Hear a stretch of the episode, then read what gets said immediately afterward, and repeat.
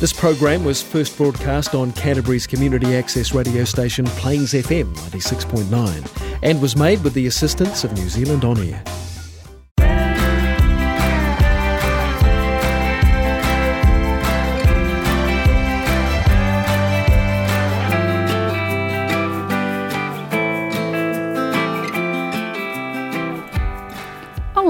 Seja bem-vindo ao Loline Talks. Meu nome é Caroline, mas você pode me chamar de Loline.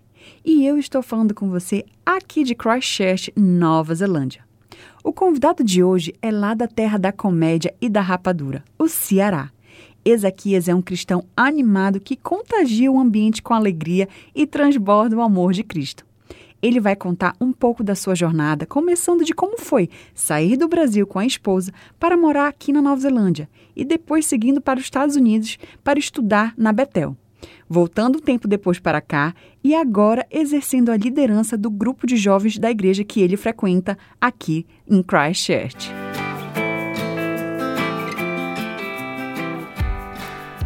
Olá, Ezequias, seja bem-vindo ao Lolinho Talks. Olá, Loline, é um prazer estar aqui essa noite com você. Muito obrigado pelo convite. Prazer é todo meu. Meu querido, se apresenta pra gente, começando a falar pela cidade que você nasceu. Claro, será um prazer. Eu nasci em Fortaleza, a terra do sol, a terra da comédia, a terra da alegria. Eu me sinto muito abençoado por ter nascido em Fortaleza, uma cidade belíssima belíssima. E eu concordo, viu? Eu morei quatro anos em Fortaleza e, assim, é um lugar maravilhoso. Não só Fortaleza em si, mas o Ceará como um todo, né? Muita siriguela, castanha de caju. E, nossa, na época eu não era vegetariana, que agora eu sou, comia muita lagosta. Ah, como é o nome daquela comida? Muqueca de, car... de, de arraia. Muqueca de arraia. Então, o Ceará tem umas coisas assim muito especiais e, claro, Fortaleza, aquela orla maravilhosa, muito especial. Conta pra gente o que te fez vir para a Nova Zelândia. Olha, Carol, uma história bem longa, mas muito interessante e cheio de detalhes, assim, de milagres. Que né? benção! Vai contando pra gente esses milagres aí, eu quero escutar e eu tenho certeza que a galera do outro lado também. É isso aí. No início, no início pode parecer um pouco a história um pouco triste, mas ah, o que eu tenho a dizer é que em meio à tristeza, o que Deus nos fala de tristeza é que no próximo dia virá alegria. A alegria vai renascer. E foi isso que aconteceu na minha vida, né? Foi numa época bem complicada, onde eu perdi o emprego, eu fiquei doente, fui diagnosticado com uma doença incurável. Então, para os médicos era impossível estar aqui nesse momento, né? E hoje eu estou aqui conversando com você no programa de rádio, dizendo que há esperança. Né? Glória que a Deus. Tem esperança para o ser humano, tem esperança para nós. Sim, mas me fala aí, como foi para você vir para a Nova Zelândia? O que te trouxe realmente para cá? Essa essa minha tristeza, né, que eu passei esse meu desafio foi o canal que me trouxe até aqui. Porque na época ah, nós combinamos, eu e minha esposa, de vir. Ela já havia morado aqui, é, entre Austrália e Nova Zelândia, e eu tinha uma promessa de Deus na minha vida.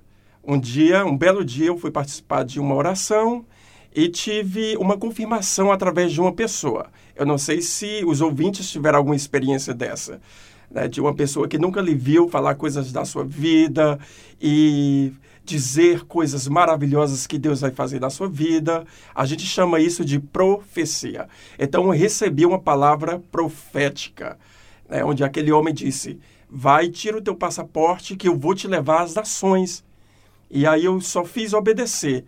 Eu fui contra o diagnóstico do médico, eu fui contra as minhas incertezas e eu quebrei as mentiras que existiam na minha vida.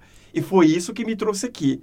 Algo ruim aconteceu para que eu pudesse entender o poder da fé e o poder que Deus exerce na nossa vida, né, que é de nos abençoar. Ele é um bom pai. Ele quer nos ver bem. É verdade, com certeza. Se você não experimentou ainda das bênçãos do Senhor, Fica aqui com a gente e você vai ficar sabendo mais sobre tantas coisas maravilhosas que eles têm feito nas nossas vidas. Mas conta pra, cá, pra gente, quanto tempo faz que vocês estão aqui na Nova Zelândia? Olha, Carol, entre idas e vindas, é, é em torno de quatro anos. A gente chegou aqui em 2016, 31 de dezembro de 2016, na virada do ano. E é interessante que Deus sempre fala com a gente nos detalhes, né? 31 de dezembro é uma data significativa. É uma, é uma data que fecha um ciclo e começa outro. E foi isso que Deus falou no meu coração, né? Ezaquias, você vai começar um novo ciclo, uma nova história na sua vida. Eu estou escrevendo. Então, nós chegamos aqui em, em 31 de dezembro de 2016 e entramos como um visitante. Vinhamos com a passagem comprada apenas para 10 dias. Nossa! Isso mesmo, 10 dias e uma promessa. Nós não sabíamos na totalidade se íamos ficar, mas a gente conversou entre a gente e decidiu confiar e seguir os sinais que Deus dá. Né? Seguir os sinais que Ele dá. E se tudo desse certo, a gente prolongaria a nossa estadia aqui. E pelo jeito deu certo, né? Porque E aqui deu. vocês estão. Eu só vou voltar lá para nossa querida Ceará, o nosso querido Ceará, Fortaleza. Eu sou de Belém do Pará. E aí é só essa observaçãozinha aqui. Eu acredito que tem mais pessoas do sul, do sudeste, pelo menos aqui em Christchurch. Eu quase não vejo a galera do norte e nordeste. Tu concorda comigo? Tu sente essa mesma coisa quando tu conhece os brasileiros aqui? Olha, eu concordo contigo. Eu creio que eu conheci apenas um cearense durante todo esse tempo que eu estou aqui. Um casal cearense, na verdade, em uma festinha que a gente foi da comunidade brasileira e eu os conheci lá. Mas confesso que eu não conheço mais ninguém de Fortaleza. Se tiver aí, perdão, tá bom? E dá um alô aqui pra gente. Com certeza. Se tiver paraense aí também, tá? Por favor. Conta pra gente como era o teu ministério lá no Brasil. Olha, Carol, no Brasil eu nasci em uma família cristã. Então, minha família sempre exerceu cargos na igreja e é, o meu contato com a igreja foi muito cedo. Então, ah, eu comecei liderando jovens, participei do Ministério de Louvor da igreja e nesse interim, eu posso dizer que durante toda a minha vida eu exerci algo dentro da igreja. Bom, a gente já entendeu que você chegou aqui para passar 10 dias, já tinha um histórico, né, de um, uma vida cristã no Brasil, de ministérios que você participava. E como foi para você se tornar um missionário internacional? Conta um pouco dessa jornada. Olha, jornada linda, maravilhosa e desafiadora. Porque quando eu cheguei aqui, na verdade eu vim sem inglês algum. Então, o primeiro desafio né, que eu considero para um missionário internacional, como você fala, é a questão do idioma. Então, eu teria que aprender de alguma forma ah, como ah, me comunicar melhor, porque eu cheguei com inglês básico. Então, esse foi o meu primeiro desafio como missionário. Ah, estudei por cinco meses o inglês e depois Deus me deu a oportunidade, me chamou para cursar uma escola de ministério na Califórnia, nos Estados Unidos, Nossa! lá na Bethel Church.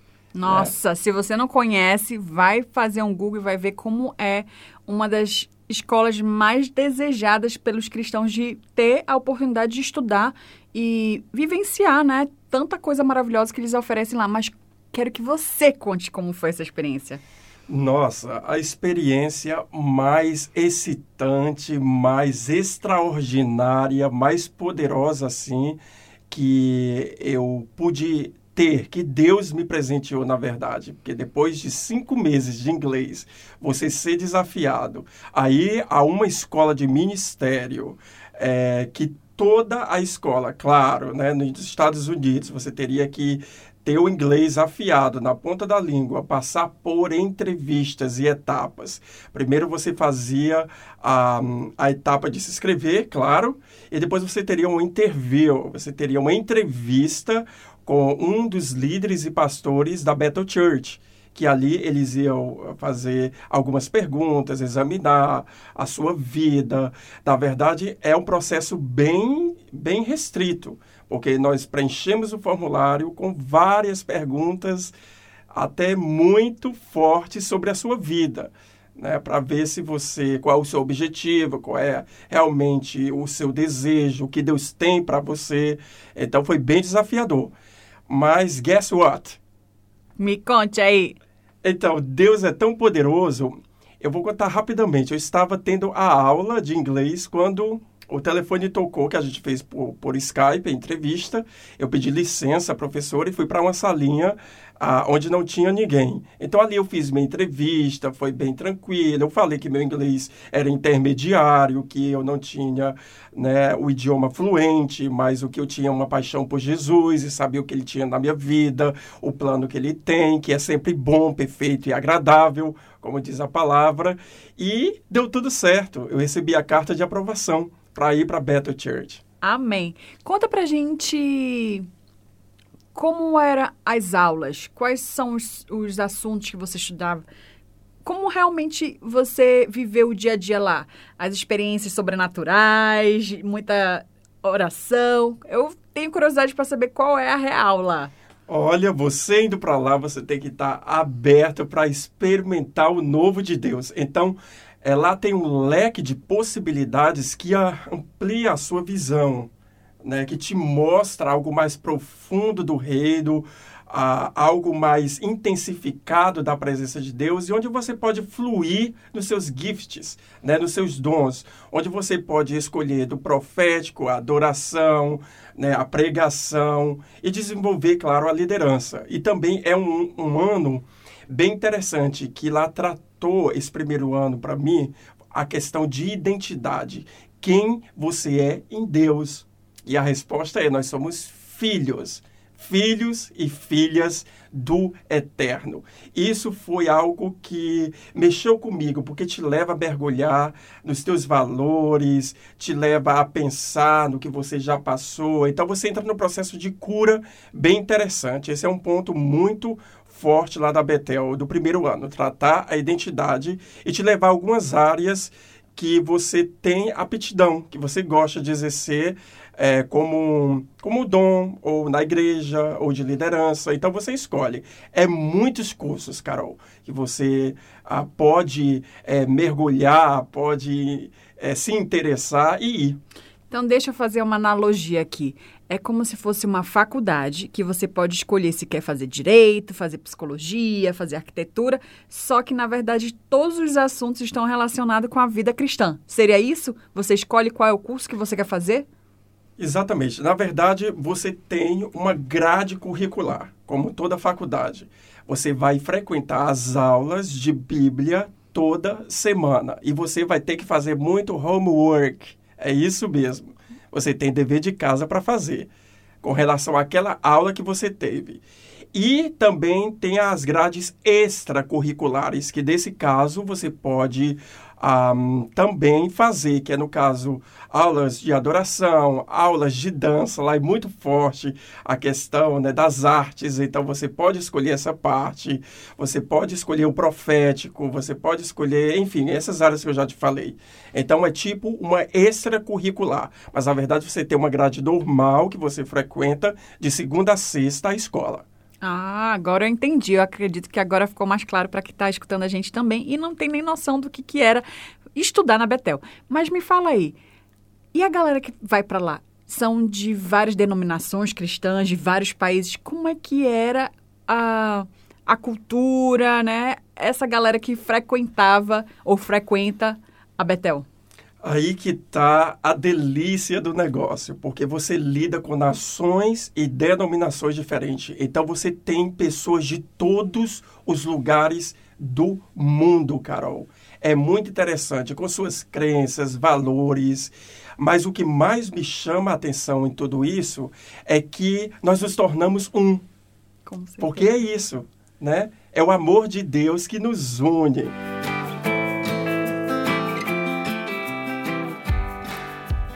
Mas vamos voltar à questão do missionário. Hoje você é um líder de uma igreja local E eu quero saber como é ser estrangeiro, tendo que falar inglês com essa galera jovem, né? Quais são os desafios, quais são as coisas boas dessa nova experiência na tua vida? Olha, graças a Deus, depois da experiência da Betel, então meu inglês ele deu uma evoluída. Então, eu me senti mais confortável quando eu retornei para Nova Zelândia e recebi o convite é, de uma igreja local para ser líder de jovem. Então, jovem é sempre é, bem interessante, porque o jovem você pode brincar, você pode usar ah, todas as estratégias né, que o Espírito Santo te dá e o seu inglês também. Você pode estar tá falando o seu inglês com joy, com alegria, que eles vão entender. Não deixa de ser um desafio ah, difícil. Mas quando você consegue se conectar com a tua comunidade, com o teu grupo, isso se torna mais fácil quando você tem essa conexão. Então, graças a Deus, eu considero que eu tenho uma certa conexão com eles. Eu me sinto ouvido, eu me sinto amado, respeitado. Então, ah, tem os nossos problemas quanto a grupo, existe sim, mas nada que a gente não possa resolver, né? Nada que a gente não possa sentar, conversar, discutir. Isso que é o bacana. Esse é o desafio. Né? Além da cultura também, Carol, porque a gente encontra muitos desafios com relação à cultura. É, quando eu vim da Betel para cá, eu vim de uma cultura diferente. Eu vim de, da Califórnia, eu vim de um estilo de vida diferente, eu vim de uma atmosfera de igreja diferente. Então, quando eu cheguei aqui, deu um certo baque, né? Porque você vem com aquela animação, vem com aquele, né? A, a, vontade de disseminar tudo que você aprendeu. Aí você encontra uma outra forma de liderança. Que aí você entra em consenso ah, com os líderes da igreja, expõe as suas ideias e vai aos poucos adequando o que Deus tem para aquele momento e para aquele tempo, para aquela comunidade. E é isso que eu tenho aprendido. É perguntar a Deus o que aquela comunidade local está precisando naquele momento porque não é as minhas experiências, não é, é, os meus conhecimentos, não tudo é de acordo com o que Deus está fazendo naquele lugar. Então você tem que ter muito domínio próprio, muito equilíbrio é, e perguntar a Deus e ser aberto com as pessoas. Né? Dizer o que está sentindo, conversar, enfim, entender o que se passa no coraçãozinho de cada um dos jovens, a, da liderança. E aí você vai abrindo um leque de possibilidades e é, que o Espírito Santo te dá para usar naquela comunidade. E uma coisa ah, importante e eu acho que é essencial para o missionário internacional é o amor. Você tem que estar aberto a amar. Amar, respeitar, a cuidar. Então, a essência sempre será o amor. Porque sem o amor, Aí fica complicado, né, meu amigo? Fica é. muito complicado. Mas voltando aqui para a questão do teu trabalho com essa comunidade, é, vocês desenvolvem a parte de marketing, de comunicação, e você faz vídeos em inglês, também em português. Conta pra gente um pouquinho dessa experiência de trabalhar nessa área dentro da igreja, né, com o grupo jovem. Olha, muito bacana. Eu assumi a o Instagram do grupo. Então, a gente coloca posts para eles, a gente cria vídeos criativos, a gente incentiva através das nossas postagens a eles irem né, aos hangouts, aos, aos gathering, enfim. É, é, uma ferramenta é, que a gente usa para estar tá disseminando o amor de Deus e levando para eles também algo interessante.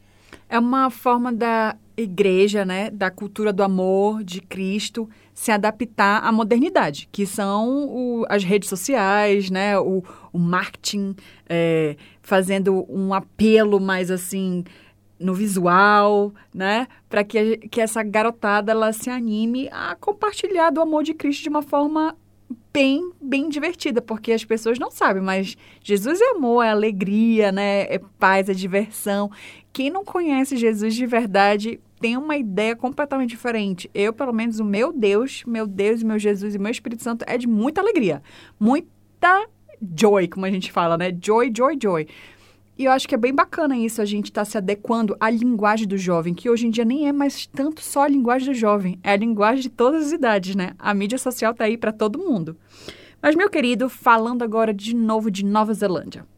A Nova Zelândia, eu costumo dizer que é meu paraíso na Terra e que eu realmente gostaria de ficar aqui para todo sempre, mas, claro, tendo Deus como aquele que eu acredito que sabe de todas as coisas da minha vida e do meu futuro, eu não tenho essa certeza, né? Mesmo que eu gostaria de ter, não tem como, até por conta também do visto, questão de imigração.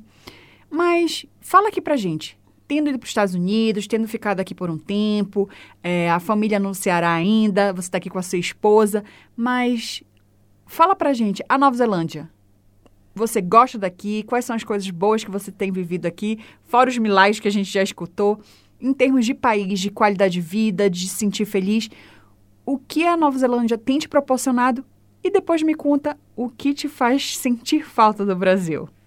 Ok, sem dúvida a Nova Zelândia é um paraíso, como você falou. É inevitável não vir para a Nova Zelândia e não se apaixonar por esse país. Né? Pela cultura, pela paisagem, é, pela segurança, então, tudo isso são fatores bem que te convida a amar o país, né? que te convida a querer estar no país um pouco, um pouco mais, além do que você planejou. Bom, você me falou que esse lugar que é maravilhoso, paraíso, como eu, pelo menos como eu digo, paraíso na terra, por favor. É, mas e quanto à saudade do Brasil? O que faz vocês, você e a sua esposa, sentir falta do Brasil? Olha, Carol, primeiramente a família a saudade da família é imensa.